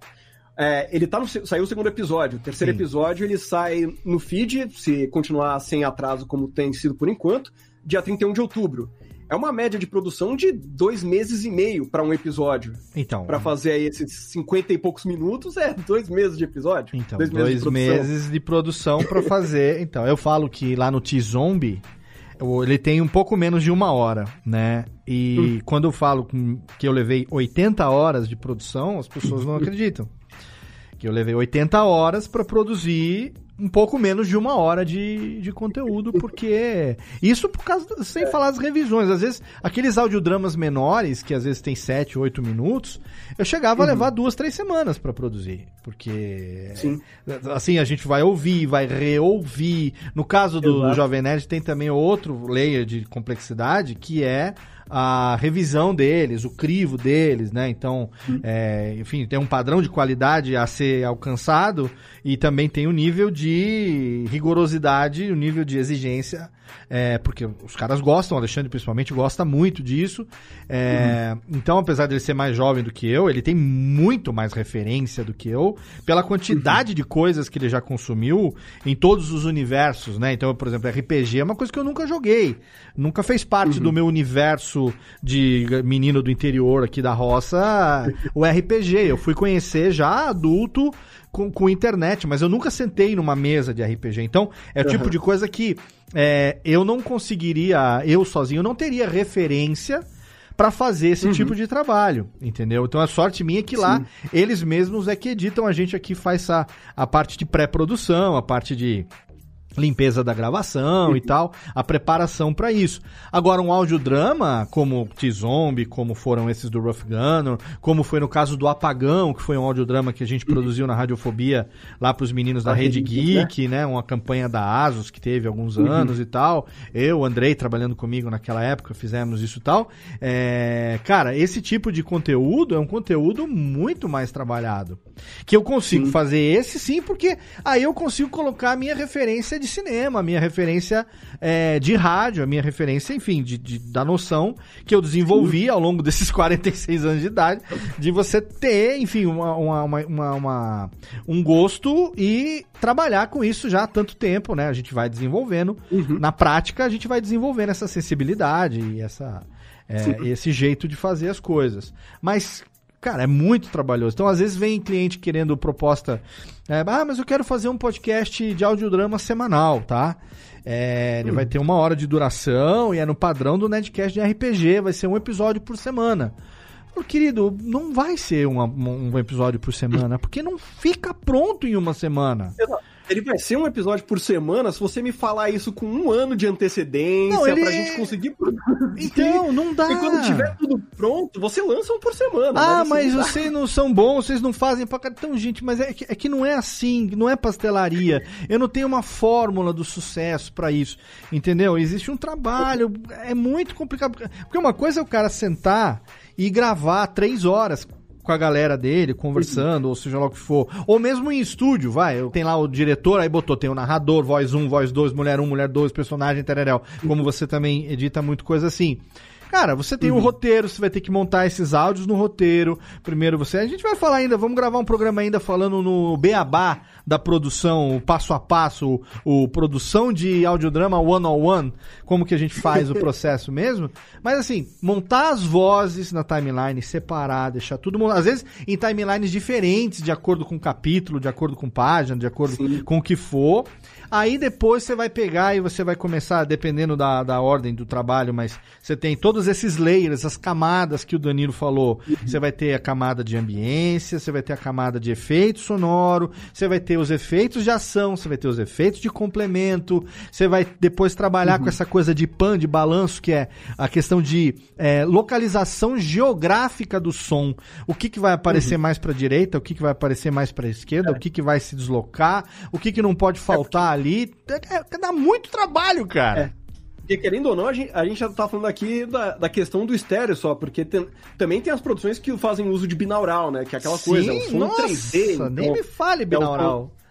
É o, binaural. É o som passando a sensação de você colocar o fone de ouvido e ter a sensação de alguém passando atrás de você. Quando a pessoa, não só a questão de esquerda a direita, mas a, a, essa localização mesmo de frente, trás.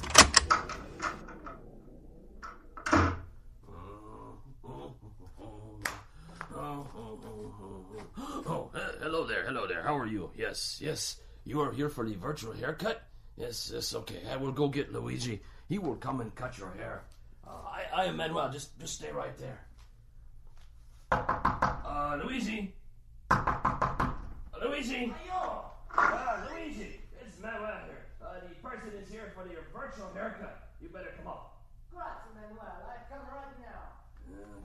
He he is coming up right now, and meanwhile I will go over here and play the music, play the guitar, because that is what I do here at the barber shop.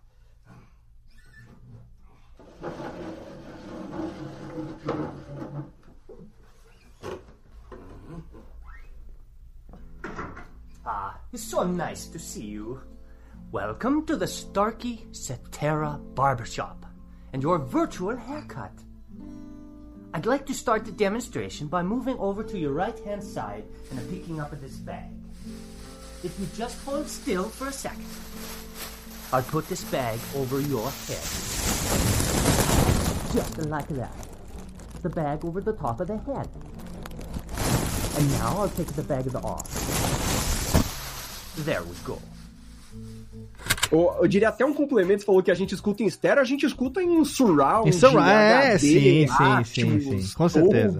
Não, com certeza. A capacidade do ouvido humano é muito maior, até porque, por exemplo, tem aplicativos e tem é, fones estéreo, eu mesmo tenho no Xbox, no Play 4 e tal, que dependendo do jogo, você tem uma...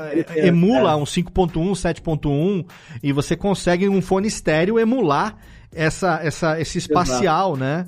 É, e tem muita gente que às vezes pergunta também, fala, ah, Léo, qual o plugin aí que a gente faz o binaural, hein? O que, que a gente aplica e qual o filtro pra virar binaural e tal? Cara, existem uns, alguns filtros aí, alguns downs aí que você pode utilizar, mas via de regra, pra você fazer o binaural, você tem que ter um microfone que é o seguinte, é uma cabeça de manequim com um microfone no lugar da orelha direita e outro microfone no lugar da orelha esquerda. E as coisas acontecem em volta dessa bodega. A critério de curiosidade, eu- que a gente tá gravando aqui, você que tá me vendo, esse fone de ouvido que eu tô usando, ele é um fone microfone binaural.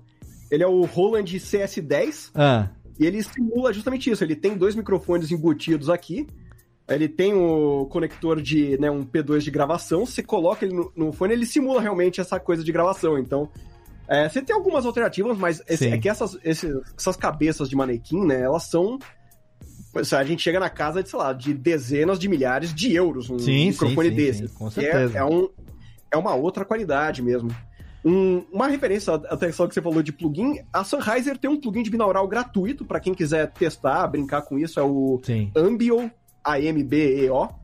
Mas é, é aquela coisa, tipo, entre você também ter o plugin e você saber trabalhar com ele de uma É. forma, tipo, incrível, Sim. porque é uma coisa, você. É, ok, pô, beleza, eu posso fazer aqui, ó, que legal, o som tá vindo mais de trás. Mas aí é aquela coisa, puta, faz sentido esse som tá vindo de trás? Você consegue fazer essa transição? esse som devia tá vindo de trás? Sim. Então, é aí que entra mais questão dessa de bagagem mesmo, de você ter muito de, da vida mesmo, de você saber os sons que existem ao seu redor, de você ter é, conhecimento, bagagem de filme, como que funciona, né? Tipo, o som no cinema, de você parar e prestar atenção nesse som. Hoje em dia, pra jogo, jogo é um negócio que você consegue testar muito isso de uma forma legal, porque a Sim. maioria dos jogos hoje, você consegue parar seu personagem no lugar, você vai lá no menu, Isso. desliga a música e você só escuta o ambiente. Sim. Tem canais de YouTube que é só isso, inclusive. Que é captura de uma hora só do ambiente acontecendo ali. E o do Então, jogo é legal você- também, que é o seguinte, você pode, por exemplo, Hum. é, tá num ambiente X. Aí, é, aí você para o personagem no ambiente e aí você mexe a câmera. À Sim. medida que você mexe a câmera e que o ângulo de visão do personagem muda, você percebe no seu fone de É. ouvido que o som que estava à direita ele vai, se- ele vai se deslocando de acordo com a mudança de câmera do personagem. Sendo que o som é Exato. dinâmico. Se ele der três passos pra frente, ou pro lado Uhum. direito, ou pro lado esquerdo, ou pra trás, todos esses sons mudam de posição. E esse Exato. ponto de referência, se você muda a câmera, ele muda junto também. É foda demais, cara. É muito foda. É, é sensacional. Eu fico imaginando o trabalho Mas- que não dá pra programar uma porra dessa. A gente tem o Billy hoje tá trabalhando com isso, né? E, Uhum. cara, às vezes a gente troca uma ideia e fala, cara, é maluquice, é muito doido isso. É, lá no, no estúdio que eu trabalho hoje, no M2, a gente pegou, a gente, a gente tá fazendo nosso primeiro a implementação de jogo. A gente tá fazendo o som, o sound design, e a implementação pra jogo. Pô, é a minha primeira experiência, eu tô tendo uma experiência trabalhando, implementando som pra Play 4, Xbox e PC, que vai sair esse jogo. E quando você falou daí- no começo do programa que você queria fazer design de jogos, eu ia até citar, mas eu cito agora, que no final das contas fazer design de áudio pra jogo hoje é um puta mercado, né? Não, eu- putz, cara, e, e querendo ou não, é, foi, para mim faz muito mais sentido. Eu, eu acho hoje, para mim, por exemplo, que se eu tivesse seguido na faculdade de design de jogos, não, é, não seria a mesma coisa. Porque putz, trabalhar com áudio é o que eu realmente descobri que é o que eu gosto de fazer, é o que, é o que dá essa paixão de levar pra frente continuar, continuar nisso. Pô, que legal, cara. Olha, se deixasse, a gente ficaria aqui mais eh, uma hora e meia. Era para gravar uma hora, a gente já tá aqui há uma hora e meia falando, porque é um assunto que nós dois somos apaixonados. E Exato. fica aqui já o convite pra gente fazer uma segunda parte desse papo tá? Daqui a alguns meses, Maravilha. que o programa é mensal, daqui a alguns meses, é, se tiver um. Quero que o ouvinte dê um feedback aí lá no arroba alotênica, arroba Radiofobia, lá no Twitter também, e também uhum. no e-mail alotênica, arroba radiofobia.com.br. Deixa lá o teu feedback, comentário nas redes sociais pra gente saber se você gosta de audiodrama, se você já entrou, já se arriscou aí como editor. Tem muito editor que ouve aqui o Alotênica, né? Muita uhum. gente que já estudou com a gente e tal que está aí é, também querendo entrar nesse mundo. Fala o que, que você gostaria de saber, compartilha a sua experiência com a gente. Quem quiser te acompanhar, Danilo, nas redes sociais, contador de histórias está lá uhum. nos agregadores, mas para acompanhar Exato. você aí no dia a dia, como é que faz? O Twitter é a, é a rede social que eu mais estou presente ali, é só procurar por CDHcast tanto no Twitter quanto no Instagram, é, como CDHcast. O Facebook é, é, um pouco menor, mas se você quiser procurar lá, é só procurar por podcast Contador de Histórias. Mas eu aconselho a você que quer me seguir, procura lá no Twitter ou no Instagram, que é onde eu acabo. O Twitter, principalmente, que é muito mais direto. Então é CDHcast. Aí lá eu coloco tantos audiodramas que eu faço, eu coloco. Eu, quando eu produzo alguma outra coisa. No, eu tenho o canal do YouTube do Contador de História, que é podcast Contador de Histórias. Lá eu coloco, às vezes, algumas coisas de produção mesmo. Eu tento fazer alguns tutoriaizinhos, mostro uma sessão minha de mixagem, comento um pouco sobre como que eu cheguei naquilo. É, então, YouTube, Podcast Contador de Histórias, Twitter e Instagram, CDHcast. Maravilha. Todos os links vão estar lá no post e não deixe de ouvir o CDHcast. Aproveita para ouvir agora ah, os dois primeiros episódios de Sombras de Galway, que você, uhum. se, der, se tudo der certo e a flexibilidade da cauda da lagartixa e as condições ideais aí de temperatura e pressão permitirem, final de outubro a gente vai ter aí o terceiro episódio de Sombras de Galway. A previsão são quantos, quantos episódios no total? São cinco episódios, vão ser cinco. Cinco episódios, então a gente tem conteúdo para mais oito anos aí. Pelo jeito que a gente, trabalho que a gente tudo tem. Der certo, em fevereiro do ano que vem lança o último. Não, tô brincando, com certeza. Mas ó, acompanhe lá o trabalho do Danilão se você não ouve ainda, prestigie, ouça e com, comente, compartilhe com a gente nas redes sociais indicações de bons audiodramas aí que você curte. Exato. Não deixe de dar o teu feedback. E é isso, alotênica@radiofobia.com.br Mensalmente você ouve o nosso podcast sobre produção de podcasts aqui na Radiofobia Podcast Network, radiofobia.com.br barra podcast. Mês que vem a gente está de volta com mais um episódio, contando como sempre com o seu download, com sua audiência. Um abraço e até lá. Abraço.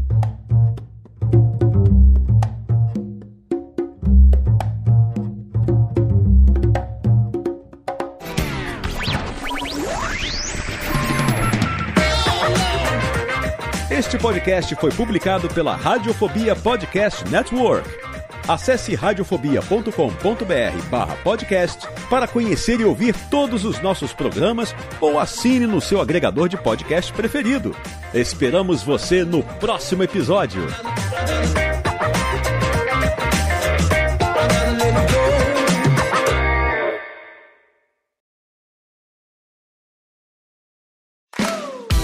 Olá, eu sou Léo Lopes e quero convidar você a ouvir o Pod Notícias, a sua dose semanal de informação sobre o mercado de podcasts no Brasil e no mundo. Um podcast curtinho de 15 minutos com o resumo de tudo o que acontece nesse universo do podcast que cresce a cada dia e que chega até você toda segunda-feira às 7 horas da manhã no seu agregador de podcast preferido e também no YouTube. Acesse agora em podnoticias.com.br.